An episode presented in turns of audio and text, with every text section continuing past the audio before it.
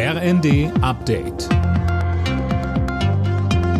Stündlich neu. Auf den Punkt informiert. Ich bin Daniel Stuckenberg. Guten Tag.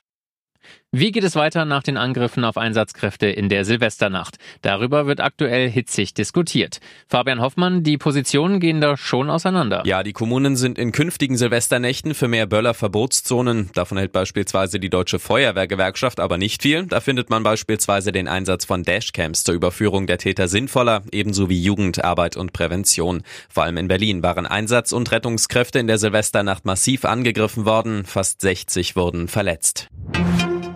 Die Inflation ist in Deutschland wieder deutlich unter die 10-Prozent-Marke gerutscht. Im Dezember lag sie laut einer ersten Schätzung des Statistischen Bundesamtes bei 8,6 Prozent.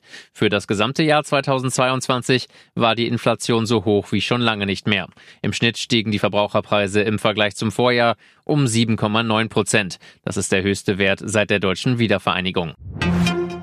Am neuen LNG-Terminal in Wilhelmshaven ist der erste Tanker mit Flüssiggas angekommen. Der Tanker aus den USA hat am Vormittag angelegt. Alena Tribold weiß mehr. Das Flüssiggas wird nun umgewandelt und ins Gasnetz eingespeist. Laut Betreiber Uniper reicht die Ladung, um rund 50.000 Haushalte ein Jahr lang zu versorgen.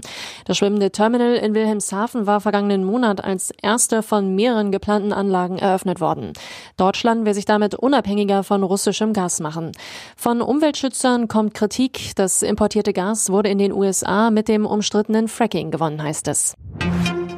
Der Blick zur Vier-Schanzentournee, da hat der polnische Skispringer David Kubacki die Qualifikation für das Springen in Innsbruck gewonnen. Als bester Deutscher landete Philipp Raimund auf Platz 9, Karl Geiger scheiterte in der Quali knapp.